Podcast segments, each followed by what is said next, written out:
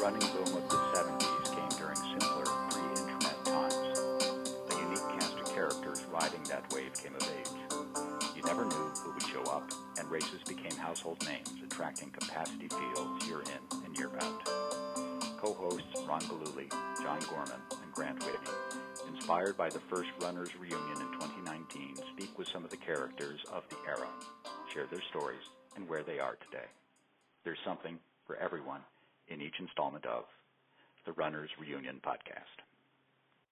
Good afternoon. It's another Sunday in April in New England. Uh, welcome to the latest installment of the Runners Reunion podcast. We're coming out of our marathon hiatus. Um, we were just realizing among us, before I get to the introduction of our guest, that it's been several weeks since uh, we last had a, a, a recording. And for our devoted listeners, you may recall that at the time there were some negotiations afoot. We were trying to decide, um, uh, John Gorman was really driving a hard bargain as we were trying to get the broadcast rights for a live stream recording in the marathon. And Ron, Ron was having a tough time negotiating, um, uh, you know, those arrangements. And and Ron, uh, do you want to bring us up to speed on what finally happened? Because I think it somehow had to do with our the hiatus. Things got kind of ugly, if I remember correctly. Yeah, you know, it's actually a, a good thing because when I was uh, working that day, I was following John, and uh, I think the podcast, uh, live podcast, would have just disrupted his pace because his splits were amazingly consistent, and he qualified for yet another Boston Marathon. So, uh, congratulations, John. Yeah, I think if I had done the podcast, I qualified by 14 seconds, and that would have taken, taken so much energy out, out of my with my mouth. You know, if I would have, you know, I've been exhausted, my mouth would have been exhausted with my legs. So I'm happy I didn't do the podcast. But thank you, thank you. That was uh, it was a good day. Good Just day. think of all the fans too that would have been stopping you to get autographs. this stuff. is true. Yeah. So you know, it's funny. It's the I knew I was going to be close. It was one of the first years I didn't stop and talk to my family and big hugs and pictures. And I said, you know what? And, and, and I told I told them that, and I said, and my son told me, yeah, you know, I had a feeling that was the case that it was going to be too close to call and no time to really waste. So all it was a good business this move. year. Yeah. Yep. So we're on. We're on to number twenty-three. That's next on the 23 horizon. in a row next year, and that'll be my 35th Boston. So yeah, Well, there is some marvelous symmetry in the fact that we're coming off the heels of Marathon Day plus six, so to speak, um, because our guest today um, is a well known um, New England fixture and somebody uh, for whom the marathon is really one of her calling cards. Um, just a quick snapshot of our guest today. She has a 3K PR of 913, a 5K of 16 minutes, 10K 3205, ran a 229 marathon in 1991, uh, winning the LA Marathon. More significantly, she won Mount Washington, number one, as a New Hampshire girl should. And she is best known, though, in these parts for her 10 mile world record in 89, but more so for being a two time Olympic marathoner, 1988 in Bloody Hot Seoul, 1992 in Bloody Hot Barcelona. It is a real prev- uh, privilege and pleasure to have New Hampshire's own Cathy O'Brien join us on this installment of the Runners Reunion podcast. Cathy, thanks for taking the time out of a very busy weekend, I'm told.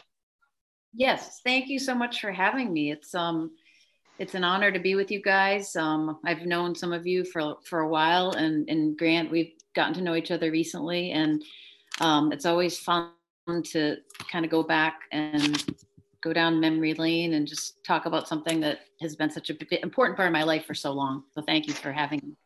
Uh, let's make sure we catch at least in that snapshot. I didn't talk about um, family now. Some people I know are going to want to know. Wait, I remember her from the day. What is she doing now? You are married, and tell us a little bit about the family. Sure, I'm married um, to Mike O'Brien, and we've been married for, I guess, like 33 years. I married when I was 20, and um, and we have two, sons, and we're empty nesters. We have um, Patrick, who just graduated from Dartmouth um, this past past year, and then Andy, who's a freshman at Cornell, and so we're just we're keep on rolling at home, holding down the fort with our dogs, and still still running and working, and and just you know enjoying enjoying our kids from afar.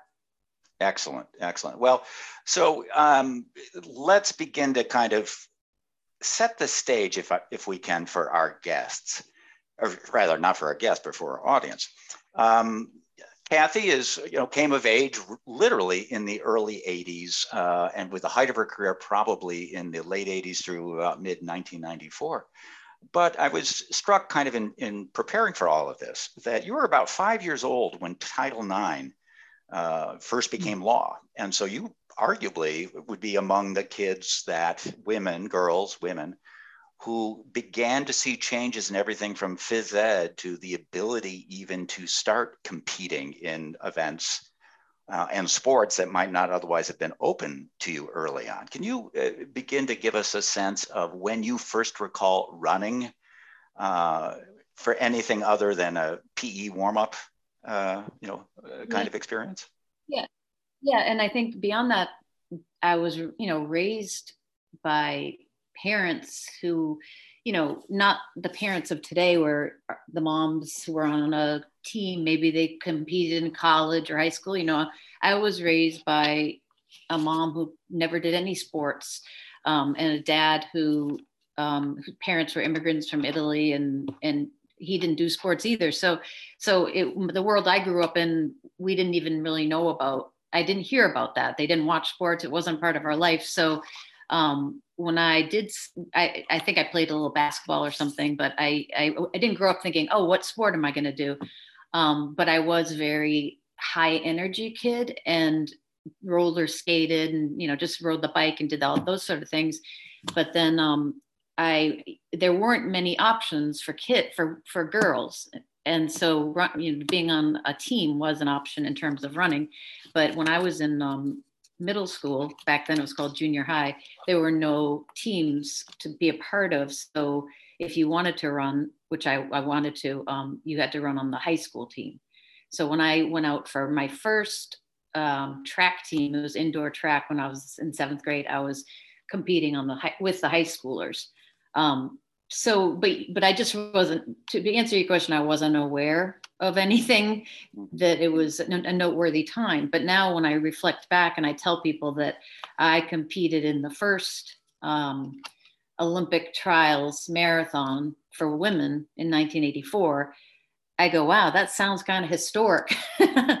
Um, but even at the time i didn't realize that it was a big deal and um, at that time there wasn't a 10k and in fact following the Olympic trials marathon that I competed in as a 16 year old. I competed in the um, exhibition 10,000 meters in Los Angeles um, in 1984 at the um, summer trials because the 10,000 meters was not a part of the um, for women the Olympic Games.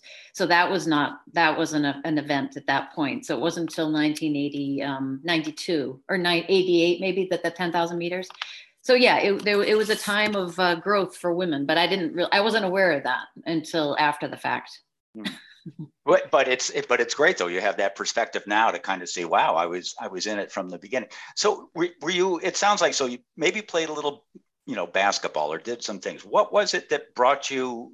I mean, were you one of those kids that st- suddenly started running around the block and just decided you liked yeah. it, or was it was it? That's how it worked. That's how it started that's how it worked. I mean, my dad, um, my dad would run um, a little bit, and so I think I probably jumped over and ran with him. And I just was a high energy kid. You know, mm-hmm. we all we've seen those kids. I was one of them. I was always roller skating or riding my unicycle or whatever it was. And you know, once I started running, and then I don't remember the process of how I got signed up. I don't know, mm-hmm. but somehow I managed to, you know, join the track team and you know, I found my place. You know, my off no training, I ran a six minute mile in indoor track, and then off, you know, a little training in seventh grade um, spring track, I ran a five eighteen or something, sixteen hundred. So it was apparent right away that something this was, was going my on. Event. Something was going on. Yeah. Yeah. So um, if, if I recall correctly, there there was a, a, couple, Tom and Marcia Dowling, who played a real important role in, in, your early days. Can you give us a little bit of background on how that uh, started, uh, the nature of that relationship, the duration of it, a little bit of you know those steps? Because it sounds yeah. like they played a really important role in a in yeah. your what might be called non-traditional, at least by today's standard, kind of progression. Yeah. So when I first started in seventh grade with the track, um, it the that guidance and coaching was was the, whoever was at the school at that time, and um, I don't remember the names of the, coaches. But then um, at some point during that time frame, I was at the track doing a workout, and this man came up to me, who was turned out to be Tom Dowling, who was an English teacher at the school, and he said to me, if you do some training, you could be, I think he said the word fantabulous, like he combined two words and said fantabulous. And, you know, I always think about that now. If you do the training, because that's sort of the whole, that's the thing, you know, with distance running. It's if you do the training, it's all about the training and my, you know, what I was taught. And so, well, what happened with what his deal was, was he was this huge Arthur Lydiard fan and he just had an absolute passion for um, you know arthur lydiard's training. Um, it, he so what i was exposed to wasn't just you know someone who was the coach local coach at the high school. Um, it was someone who just had an absolute passion for distance running for a certain type of training it was his it was his being.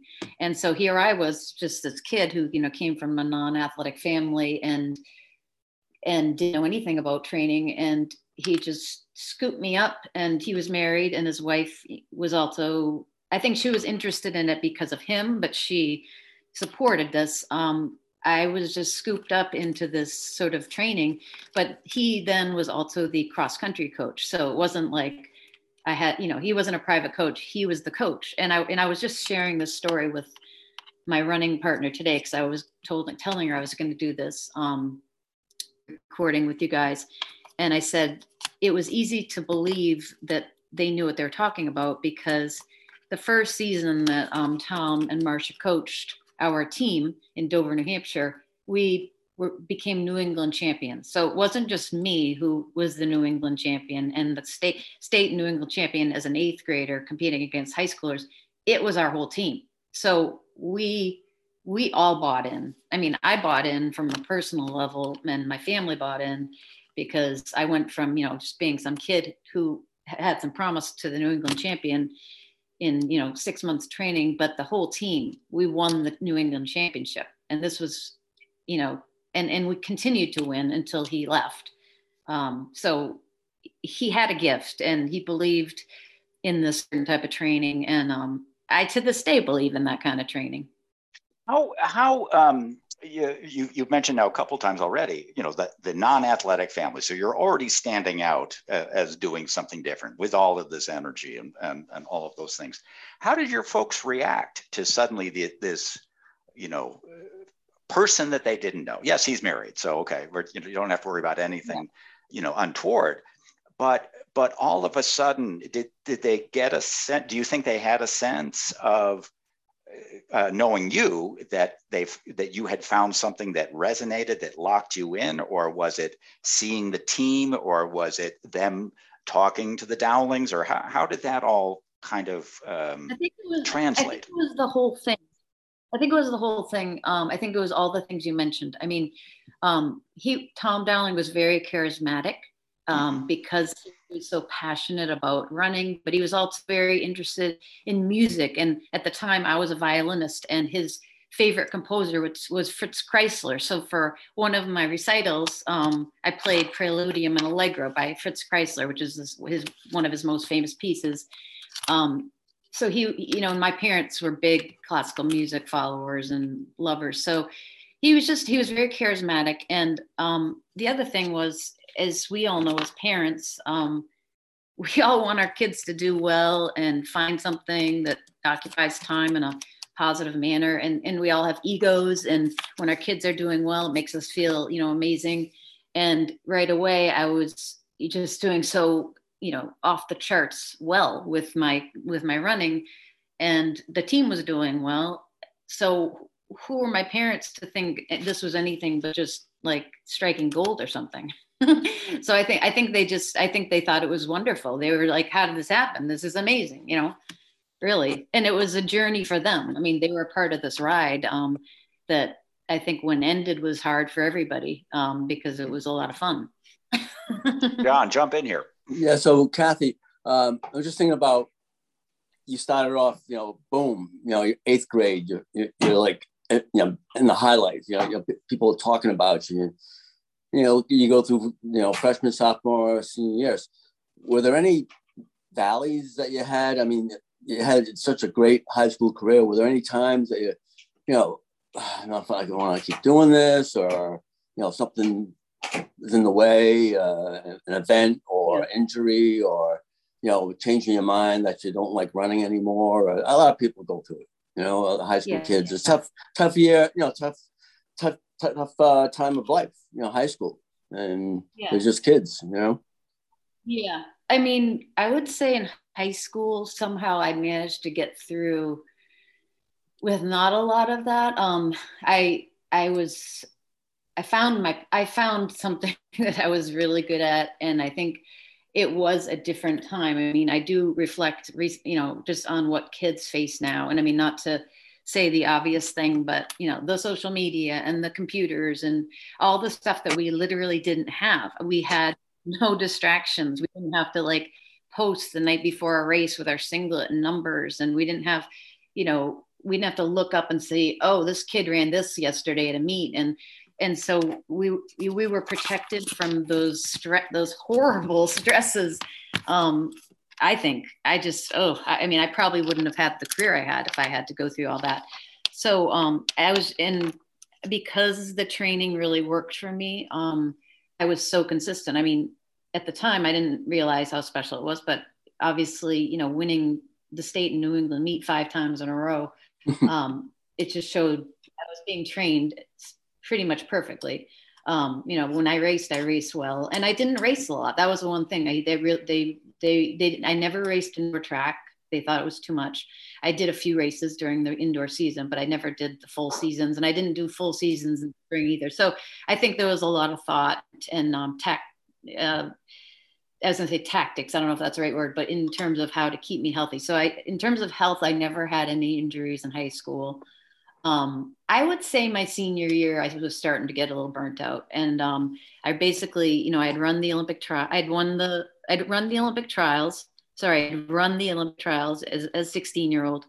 I followed with um, my senior year winning the um, nationals, which were the Kinney nationals at that time. And I was, of course, was coming off um, just an amazing training build up and base from the marathon. And I set the course record at Van Cortlandt Park that still stay is still there, 1643 or something. So I was just in this amazing shape. But after that, pretty much I was I was kind of fried. And um, the only thing I think I raced that year was um, I think I ran that 5K at BC or something. And then I ran Penn relays, the 9, 15. Mm-hmm. And yeah, I so I ran a couple races. I squeezed, I eked out a few races, and then I was done. So I, I, th- I, would say my senior year, I was starting to get a little toasted by the whole thing. But um, I was going to ask, you. so was your coach more hands off? Like, okay, you know, I got a special girl here. You know, uh, what do I do with someone who's the best? you know. Um, so my did, did, my yeah. coach, Tom and Marcia Dowling, um, were in New Hampshire. I think up until my sophomore year so I was coached by them eighth grade, ninth grade. And I'm not sure if they left my, I think they left to go to Kansas in my sophomore year, Missouri. So then I was coached from a distance, which is even crazier when I think about it because somehow I managed to keep the training up. So, so they coached me. They, um, so, so I don't know if you, any of you guys know Joe Scasatelli, but he's a local coach and he took over the program, but he was willing to let me work with Dowlings and he he he and I are actually really good friends now. I you know I, I adore him, and um, he's shared with me a lot of stuff. You know, just because I was a kid. I didn't really know what was going on. But he said like that they all sat down, the Dowlings, my parents and him, and basically said, you know, this is the scoop. This is what needs to happen. And he was willing to let, you know, help help that happen. So he ran the team um, my sophomore, junior, senior year and supported the program I was doing, but I was coached long distance. I did go to Missouri a couple times um, to visit them, like during my breaks, but it was long distance coaching. So I was training by myself a lot. I mean, on the weekends, I would go and run with um, some of the UNH guys, and I would do my 20, 22. Um, but I was often running by myself because most of the kids on my team weren't running, you know, the kind of mileage I was doing. Yeah. All right, Cathy. Lightning yeah. round. Something to kind of spice things up from these long these long questions. High school sure. favorite training shoe. Wow, high school favorite training shoe. Oh yeah, oh gosh, we're going deep. We're going deep here. I was running. I mean, I, I I was running for this like athletic alliance, and we ran in Converse. So I was running in Converse shoes in high school. Um, Racing shoe. That's the answer to that. Same. Racing I had, shoe. I mean, really nice. They made special Converse racing shoes for me. Okay. Roughly to give our listeners a sense, what was your average, what was your weekly mileage during that time? I, you know, I wish I had, I wish I had an answer. I don't know. And I've, I've tried to find out, but I did see an interview my senior year, right, where I said I was running like 90, 90 miles a week. So I oh was running, gosh. all I know, yeah, I know that I was doing 22 mile long runs regularly and 16 mile medium long runs. So I definitely was getting up some high mileage. Wow, because that's usually the you know so many times kids crash and burn if they're doing that in high school. You know that that kind of age. That's really saying. Something. I know, I know, but I wasn't racing a lot, and I wasn't doing. A, I I never went on the track. It was so rare that I ever did any track work. I was doing okay. like repeat miles, repeat miles. Okay final question, kind of in the high school vein. What is the musical soundtrack that you associate with high school when you think about your running? And, and is it yeah. classical? Is well, it rock? Or is it a combination of things? Oh, God. No, I never listened to classical. I don't know why, because I teach it, but I never listened to it. Um, I loved, you know, I loved Journey and I loved ACDC and I loved Led Zeppelin and um, Tom Petty. Um, my sister my my second oldest sister Julie had just this massive collection of albums in alphabetical order, and you know everybody, Bruce Springsteen. I mean, the Who, you name it. So I had a I had a very I was exposed to a lot of good rock. Um, now, would would you have um, you know that was Sony Walkman era?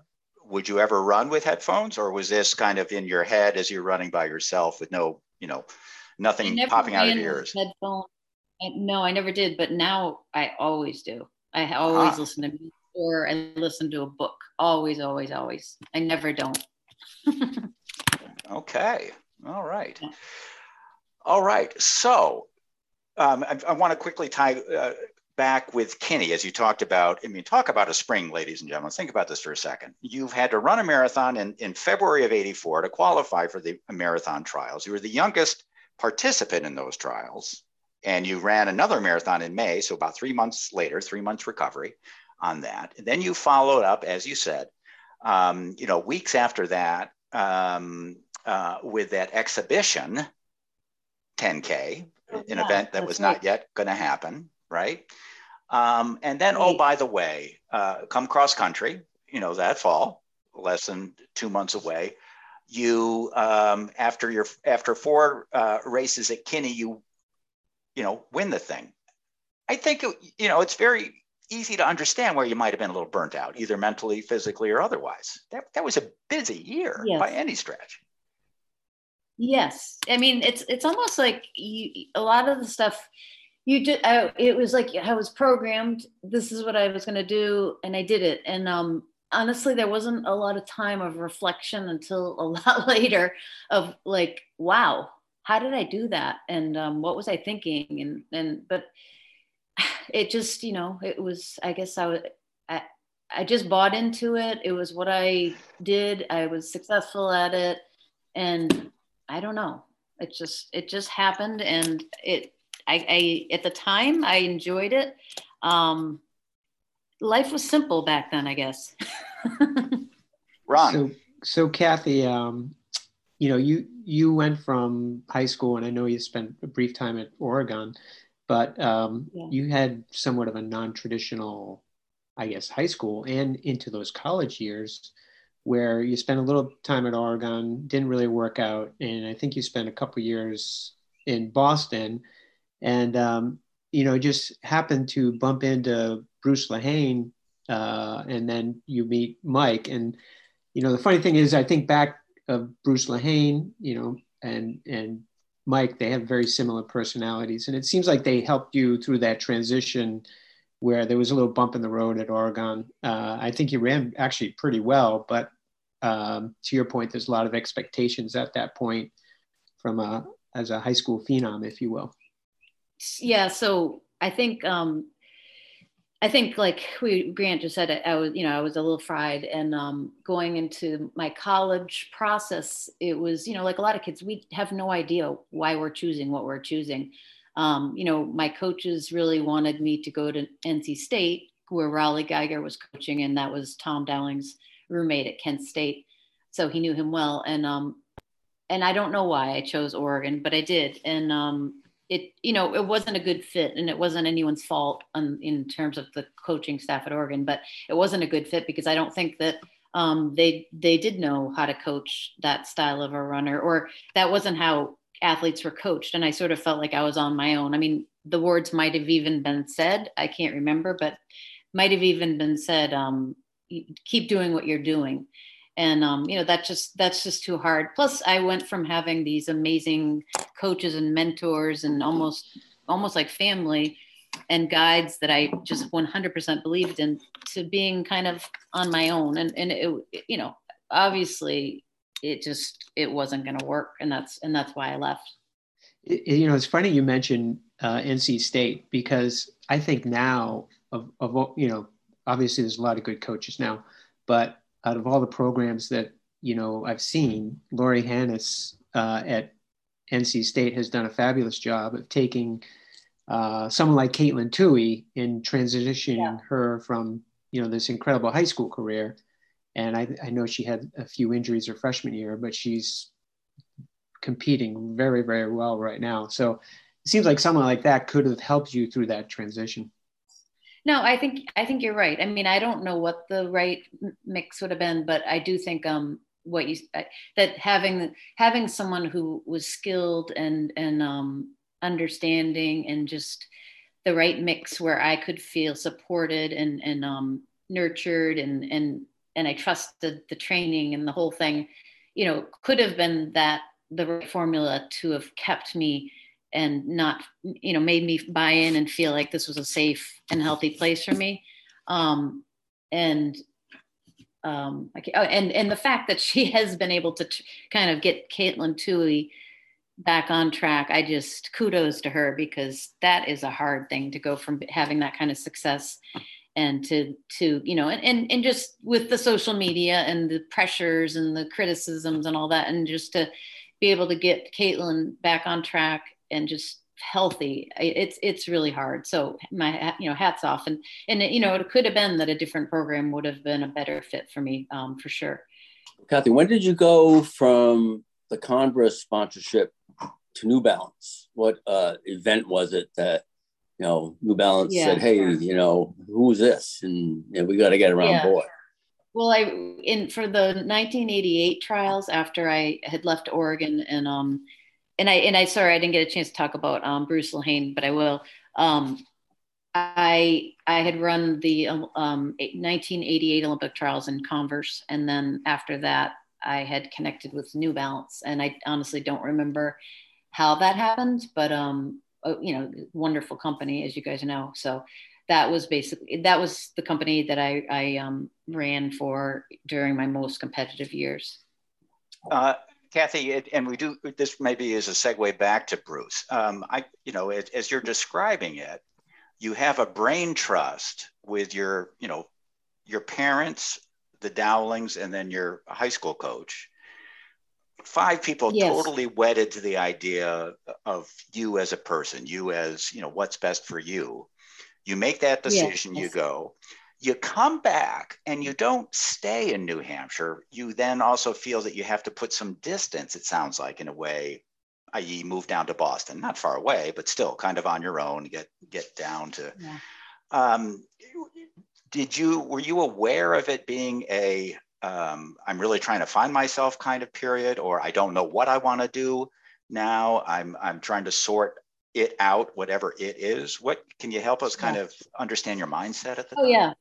Yeah, when I, I, mean when I left Oregon, I you know I remember calling my parents and just saying I'm coming home, and uh, you know I think they they had been watching a lot of this whole running thing that they didn't really relate to, but but were you know supportive, and so they just okay, you know, trusted me, and um, of course that wasn't a good solution because what what am I going to do now?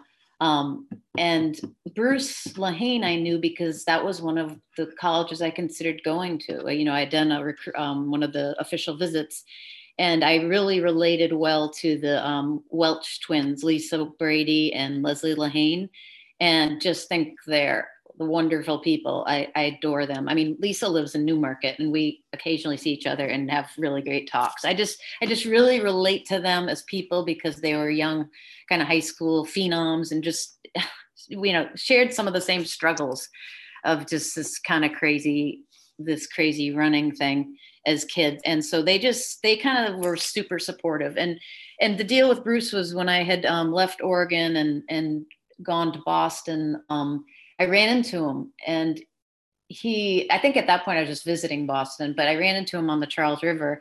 And I think I think what appealed to be what appealed um, to me about him and and Mike, as you said, was um he I felt humanized by him. You know, I'd been I'd been a runner. I'd been this machine, so to speak, of success as a high school athlete. And I understand why. And I don't fault anyone for kind of being on that train because it was so successful but Bruce really, I felt just saw me as a human, and and that's everyone who worked. everyone here knows that's who Bruce was. He's he was just a wonderful person, and I needed that, and um and so he he didn't really care about the running. He didn't he didn't care what I was going to do next. He just wanted me to feel supported, and so um I think it was just it was a it was an it was a voice that was really important at that time. You know, kind of missing and, and it wasn't that he coached me per se, but he, he just, he supported me and, and I felt, I felt that. Um, and then, um, and then shortly after that, I decided to go to New Zealand with a friend and, and, and uh, met my husband, Mike O'Brien. He picked me up at the airport, which is another story, but he was there on a training trip. He had, you know, a lot of friends who, Pete Pfitzinger, who of course lives in New Zealand and, um, he had gone to New Zealand with Tommy Ratcliffe and Mick Mick Mick O'Shea. Um, so he was there. He was there on a, a, leave of absence from his job. I went there with a friend. We didn't know each other. He picked me up at the airport, and the friend, and we got to know each other. And um, and then when I came back from New Zealand, I had the plan to live in Boston. That was my new plan. And um, Mike was living in Boston, and so um, we got together. And um, we became, you know, we got into a relationship and that was hugely grounding for me. Again, another just person who who just saw me as a human being. You know, he he obviously knew I was a good runner, but when he and I got together, I wasn't running competitively well anyway. I was just kind of in limbo. Um, but we decided to go back to New Zealand and and then we got married and and I think just the grounding of I still had the talent, I still had that personality and the hyper, you know, need to move. Um, I still had the wheels, all that, but I needed to um, have the people in my on my you know on my team who who cared about me just as a person, and that's I think what really got me back on track. So so during this, you know, call it your time in the wilderness, so to speak. Were you running? were you running, or was or, or were you? Did you totally just say, "I'm I you know, I need space. I, I'm walking away. Uh, I'm not hurt, but I'm just need to walk away. So were you running just for the sake of running, or or yeah, did you just say I was running for I was running for the sake of running. I mean, I that I couldn't stop that. That was okay. That was so that was ingrained. That was, kind of, that, yeah, that was that ingrained was, in you. That's always been ingrained. It sounds like it's yes, never really that's left. Ingrained. That's that's I that's something I that's going to be done, and no matter what. okay. The, to the end. I started doing that too young to stop. it's like You know, it's like a duck who needs to be in the water. it's, it's more than brushing your teeth at this point. It's it's way too way too way too much. It's, it's, it's look at my schedule for work and they say, all right, that's when I'm going to run that day. That's when I'm going to run that day. That, that's what it is. okay. Well, that's that's well. I could use that. I, I, I, need to take a lesson from you. I'll, I'll I'll do that. So so help us now. So you've you've you know you skipped over or or you know kind of moved very quickly then through this uh, tough period, uh, referencing Bruce, referencing Mike. And would you say that Bruce actually ever coached you, or was it more the life mentorship or the life humanizing versus commodity, you know, the commodity sense that you were kind of feeling, um, you know, in a fashion? Would you, would you have ever described him as say, a coach? I would say there was a little, I would say there was some coaching and, and to be honest, I mean, some of the stuff is a little fuzzy as my, as my older son has used when he was a little boy trying to recall things. It's a little fuzzy. Um, I think, uh, I honestly, looking back, like because the Dowlings coaching was just so powerful in in my estimation, it was hard for me to think anybody else coached me. Like, you know, ah, skipping head, you know, Bob Sevene coached me for a period of time, but I still don't really believe anyone coached me because I always was still thinking I have to do my 22 mile long run and I got to do my mm-hmm. 16 mile this. I got, so it was just, yeah, I mean, Bruce definitely tried to coach me a little bit, and and I mm-hmm. mean, I probably got some workouts, and I totally not did being disrespectful because he, you know, he definitely helped me for a period of time, but I it was hard to coach because I really kind of knew what I wanted to do. So it would, but I would say it was hugely supportive, which is mm-hmm. even more important. More important. So so help help me. Um, I, I get stuck in the chronology a little bit here. So um, people had, I think it's fair to say, you had been kind of gone for a while. You'd been off the scene for a year or two, or you know, 18 months, two mm-hmm. years. When did you know you were coming back? Um, when did you? Uh, because the Dowlings, I know I've, I've, read some coverage where the Dowlings said, you know, they thought you could be an Olympian, and 88 was the time. When did you yeah. begin to feel like that was back? Uh, the the goal felt fresh again. That it was something you wanted to try to do uh, and when you felt I don't want to say locked in, but began to have all the pieces. You were married because let's see, so you were well. Let's see, you know, you were uh, 20 in 1988, so that's roughly when you you know, so you and Mike were together, and mm-hmm. the trials are right then. Um, yeah. But was it? it was it all happened um, very quick, huh? Yeah, I would say so. I mean, I graduated high school in 1985. Yeah. Um, I had I had gone and returned from Oregon, you know, in 1986, um, and then I had gone to New Zealand. I think I think I'd gone to New Zealand um, in 19, 1986. Probably was when I went to New Zealand for the first time, and then I met Mike, and then um, and then I and so then he and I had spent the year together. I would say sorry i'm getting stuck in the chronology but the but um basically i like you had mentioned i never stopped running and i probably was still doing long runs and so um w- once mike and i started dating which would have been like the year before we, i got married which was february 1988 so let's say a year in 1987 once that we started dating i was back running like a ton you know i was i was running i was doing workouts i had mike to run with so i was right back in shape and um, in terms of specific races, I don't remember, but I know that I had to run a race to qualify for the trials. Um, and yes, I do. It was the I, I ran um, the New I ran a marathon in New Zealand to qualify for the trials.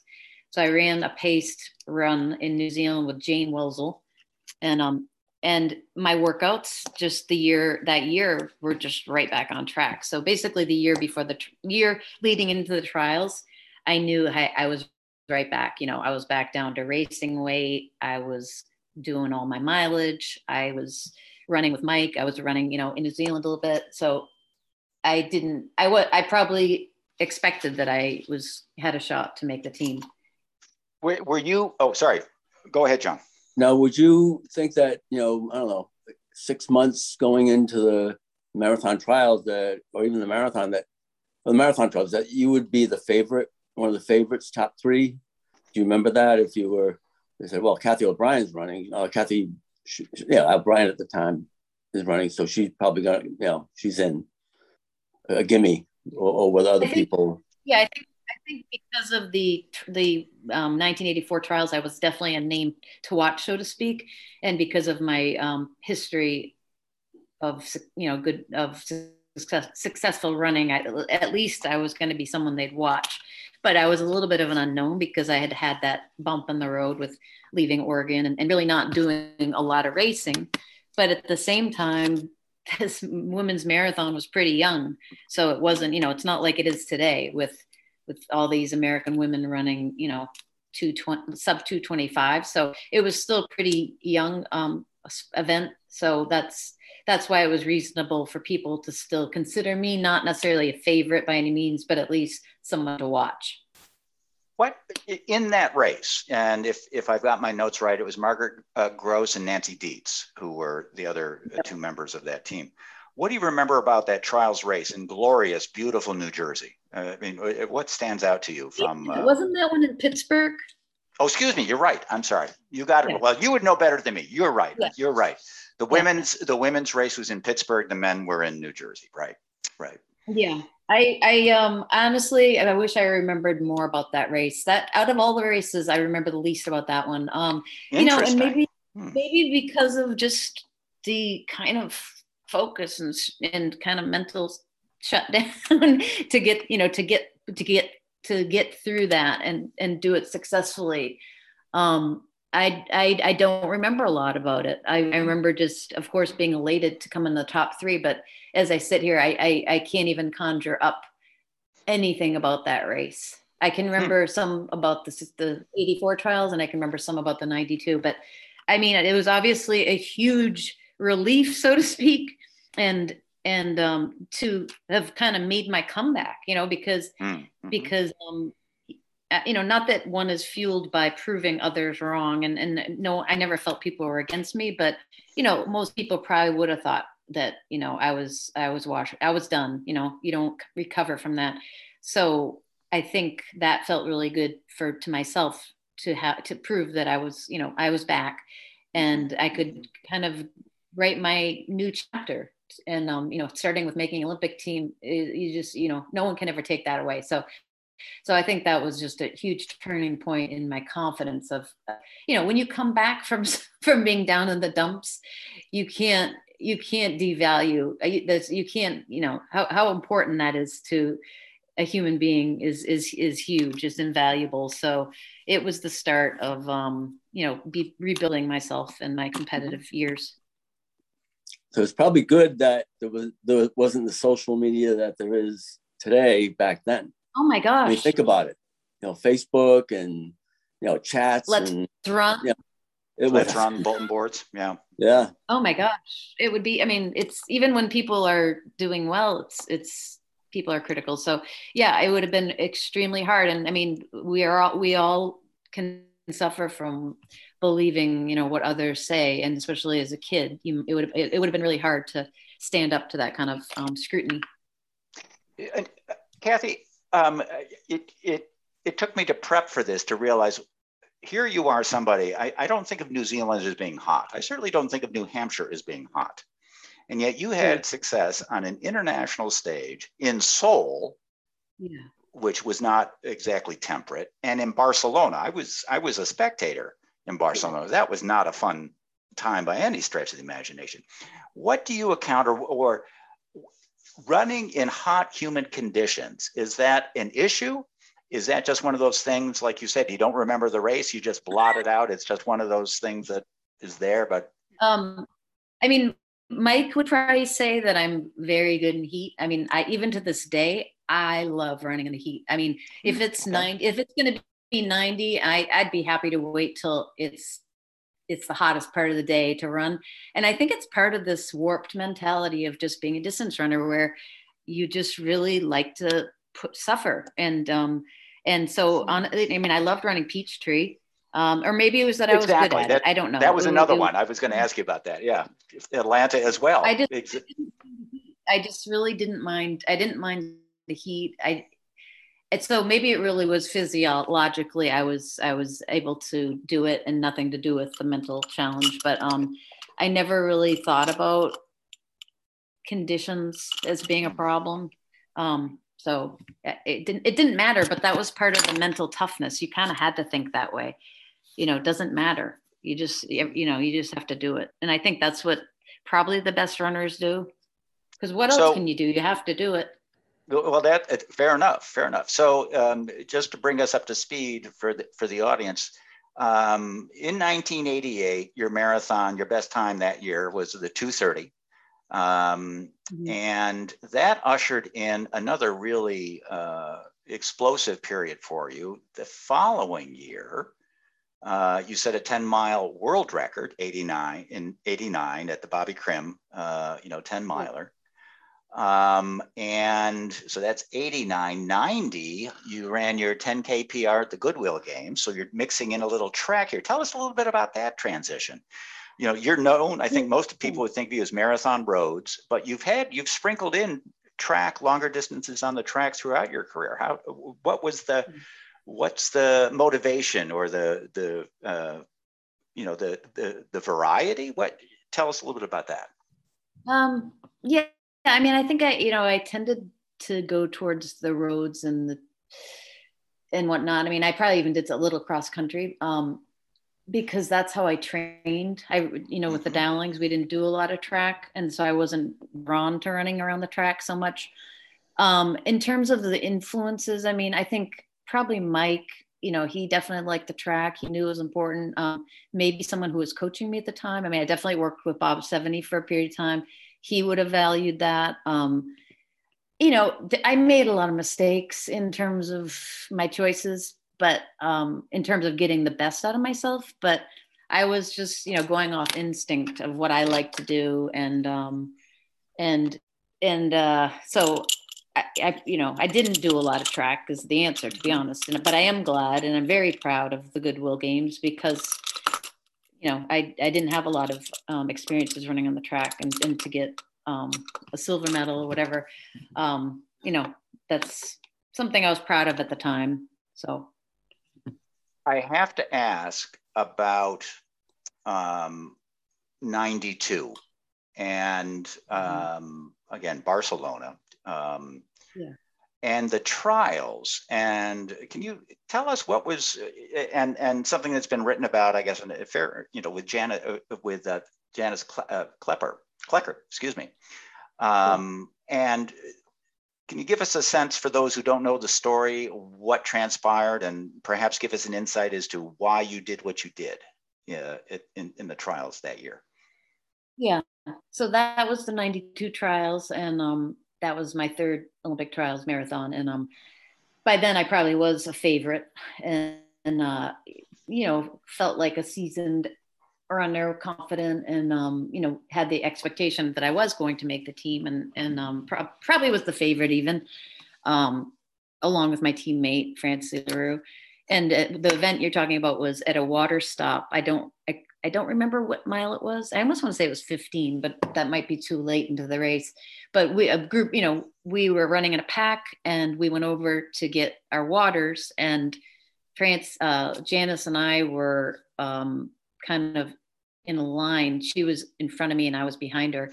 And as she got hers and I got mine, you know, there was some tripping, um, you know, and she, I don't even know what happened, to be honest. I don't know if you know she tripped on me or she tripped on someone else or what happened but she tripped. But i was really close with close to her and i think i probably took a step or two. I don't know. I i, I could probably look at the footage and see.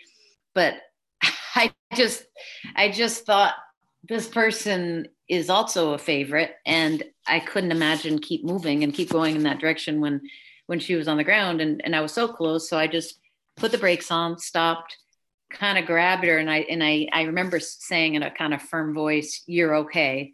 And she she had you know she had been she kind of had a face on of you know distress, like she was maybe going to be crying because she probably worried that this was a significant thing that was happening. And anyway, I, I kind of hoisted her up, said, "You're fine," or "You're going to be okay," or something, and then she just got right back into it as did i so it just it just happened really quickly and it made sense at the time to do that Any thoughts now um, in retrospect what might have motivated you to do it? I mean, was it the feeling yeah. that she was a favorite too, and you wanted it to be, hey, if you were here, I don't want to have yeah. this not be, you know, a real race. Was that? Yeah. Do you think that might have entered it, or?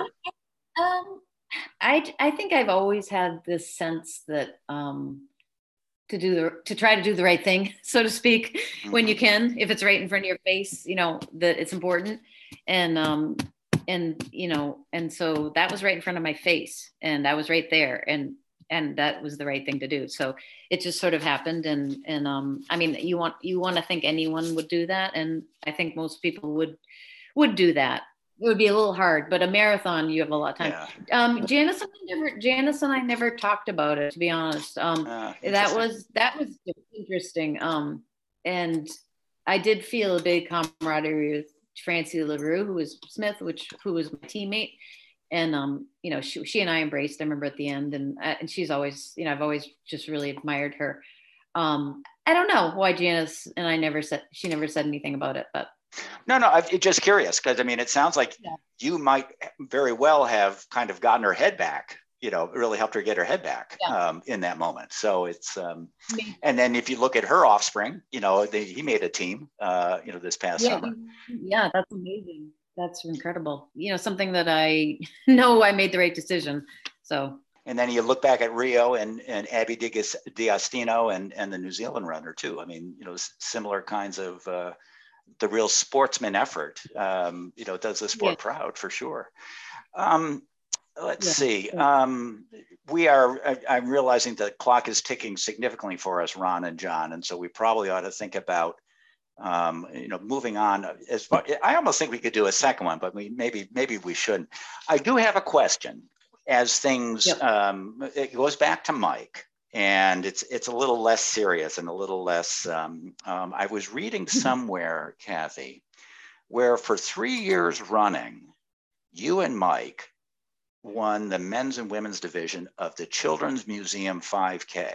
Yes. And the uh, for John and Ron's benefit, first prize, both men and women's division, were 10 lobsters apiece.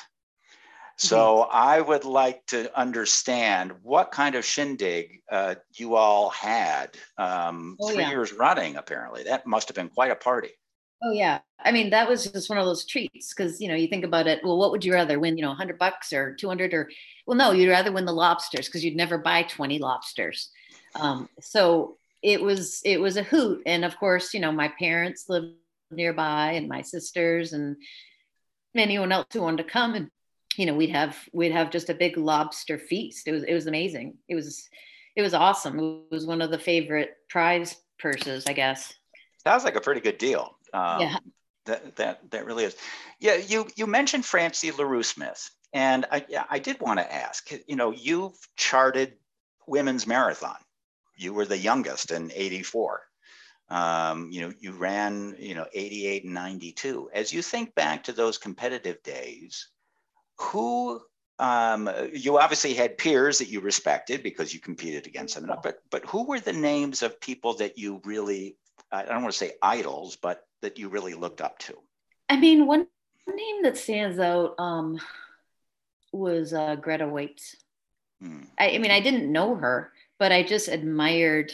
I really liked how she carried herself. I, I liked, you know, she just she just would go do her thing and she'd win and she was just so humble and you know i just always i mean i i wasn't i think i actually did have a picture of her um and maybe had her autograph from one of from like the L'eggs mini marathon okay. um i just i just really i felt she was honorable person mm-hmm. um and you know just her relationship with uh, her husband and and the New York City Marathon people. So I didn't know much about her, and I and I still don't. I never, you know, was I, I've, I've met her, but I would say I really admired her. Of course, you know, you couldn't go, you know, goes without saying. I admired um, Joanie. I didn't know her well either, but um, you know, just her grit and and passion and and um, success. Um, you know, was huge and inspiration to every marathoner of my generation um, you know, very unique and just pioneer and and um, did you know no I don't know it's the things she did before her time, you know, and and and under the circumstances. I, I don't know if they've been, you know, if anyone's done anything like that since. Um, so I would say those two. So um, we understand you have a social obligation you need to get to, but if you had your choice of somebody that's on the current on the stage today, marathon, roads, track, who would you like to have it as your guest to sit around with a cup of coffee or or to have a drink with? Is there anybody Oh that you'd be God. interested? Wow. Wow, that's a oh, I would have liked you should I would have liked to prep for that one. Um, hmm, gosh, that's that's that's so interesting. I mean, there's so many um, you know, I mean, um Well, tell you what, even you, know, you think about it for a second. Ron's Ron's got another question. Well, you- not a question, but just to add to that, um, uh, my daughter had a chance to meet Molly Seidel over the summer, and she's just been, I think, a great ambassador for the sport. But I also think she trained uh, very similar to you. You know, a lot of high mileage. Um, so maybe maybe uh, a sit down with her would uh, Hmm. would be Yeah. enjoyable. and also, the other thing about her that is, you know, I, that we could talk is she had the history of being a standout high school runner. I believe she Yes, might have won the um, Foot Locker. I'm I not think sure. she did. Yeah. Um, collegiate, she even bridged the gap and was an amazing collegiate runner. And now she's finding, you know, she's an Olympic bronze medalist. So yeah, she would be, um, she would be someone that I would like to talk to. Um, you know, I follow a few people on social media, like Emily Sisson. I think I would like, I'd like to talk to her. She seems like a sweetheart and hard worker. Um, uh, you know, maybe some of the gals who have run Boston, um, you know, like Des Linden and, um, Mhm. But I, I don't honestly follow it so well that I know all the names. Sometimes I have a hard time keeping up. So I'm sure I'm going to like think of people after, but Did you? I, I, I do have to ask. Um, I think. Did you watch the women's race at Boston this year? I did. I, I actually had the day off from um, my school for the first time in, you know, probably since I've been there. And um, I just sat down and watched it and it was amazing. I, I can't, couldn't believe the, um, the woman who won, who kept pushing and getting ahead and then conceding the lead. And usually when you do that once, maybe even you're, you're done. And then when you do it twice, you're definitely, so she, it was incredible to watch that. Do you guys think the same? Oh, I, it, It was a yeah. It was amazing finish. and, and and given that it was what the uh, her The third big win of the year, Yeah. uh, to do it that way, eight lead changes in a mile in that final mile, it just and it was was, and it was the 50th anniversary of of women. right of Yeah. women Yeah. of women Yeah. being official so entrants. How yeah. fitting, yeah. So, but um, will you? Do you guys have any last questions before we we uh, you know let Cathy go because we've actually taken more time than we intended. So, Cathy, I, I always want to know: Have you ever won a race? For, you know, win the whole race, like men, men too. Did you ever like Hmm. Literally the first person across the line. first That's person what you're- across the finish Yeah. Um, yeah, when it was an all women's race. No, um, I don't think so, but I, I don't, I don't, I, I don't know. It doesn't, I can't remember that. Um, I'm gonna, I'm gonna go with no that I haven't. I think you could have. You're like Superman. You could like punch everybody out, but you just, you know, you didn't race a lot. You know, you. Yeah, and maybe key. in the right race, I could have definitely. Yeah. I wasn't wasn't picking those kind of races, I guess, but You didn't pick on. You didn't pick on the little people. no, no, I, I tried not to. It's not, it's not, it's not as much fun. No, it's true. So, um, Cathy, it's- I wanted to see if there was one other theme that, no, may, maybe, yeah, probably not. Um, what would you say the soundtrack of your your now post career? What's the musical soundtrack of your post career these days? You're still getting out to run. You're spending more time with your music. Yeah. Um, Yeah, um, I mean, I'm I, I like um to listen to when I'm running. It you know I I I recently you know I've had the two boys in the house, and so I've been subjected to a lot of uh, you know rap and pop, and um I don't I can't say I hate listening to that when I'm running. Um, I like R and B, um, so kind of that type of thing, peppy pop, R and B, you know, stuff like that. I, I'm I'm not and, and some rock, but I'm not gonna lie, but it's light. It's light listening. it's like, During the day I'm doing a lot of classical stuff. So it just, you know, it's a break from that. a, a little faster, maybe 144 uh, on your on your uh, uh, on the the monitor, the, the, the loop. Yeah. Yes. Hey, um, well, I want to say, uh, Cathy O'Brien, I want to thank you. I mean, it's been a real pleasure to have a two-time Olympic marathoner uh, join us for a, a hopefully a relaxed uh, conversation uh, about her career support and uh, life uh, throughout.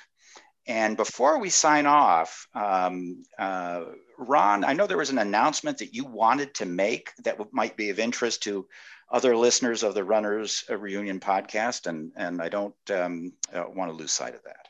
Yeah, great. Thank you, Grant and uh, Cathy. It's uh, been a pleasure to have you uh, as a guest on the show. Um, you having have had an incredible career, and you're still still at it. So um, great time having you on the show. Uh, but yeah, I just wanted to mention that uh, Connor Doyle, um, Bob, one of Bobby Doyle's sons, got in touch with me and mentioned that on June 24th at the Guild in Pawtucket, Rhode Island, there is a fundraiser for the Bobby Doyle Foundation.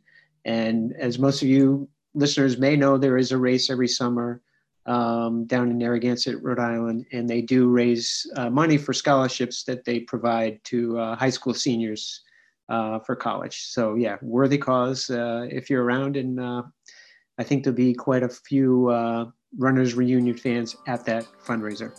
And there you have it, the latest installment of the Runners Reunion podcast. It's been a, a, great pleasure to have Cathy O'Brien with us. Signing off for Ron Galuli and John Gorman, I'm Grant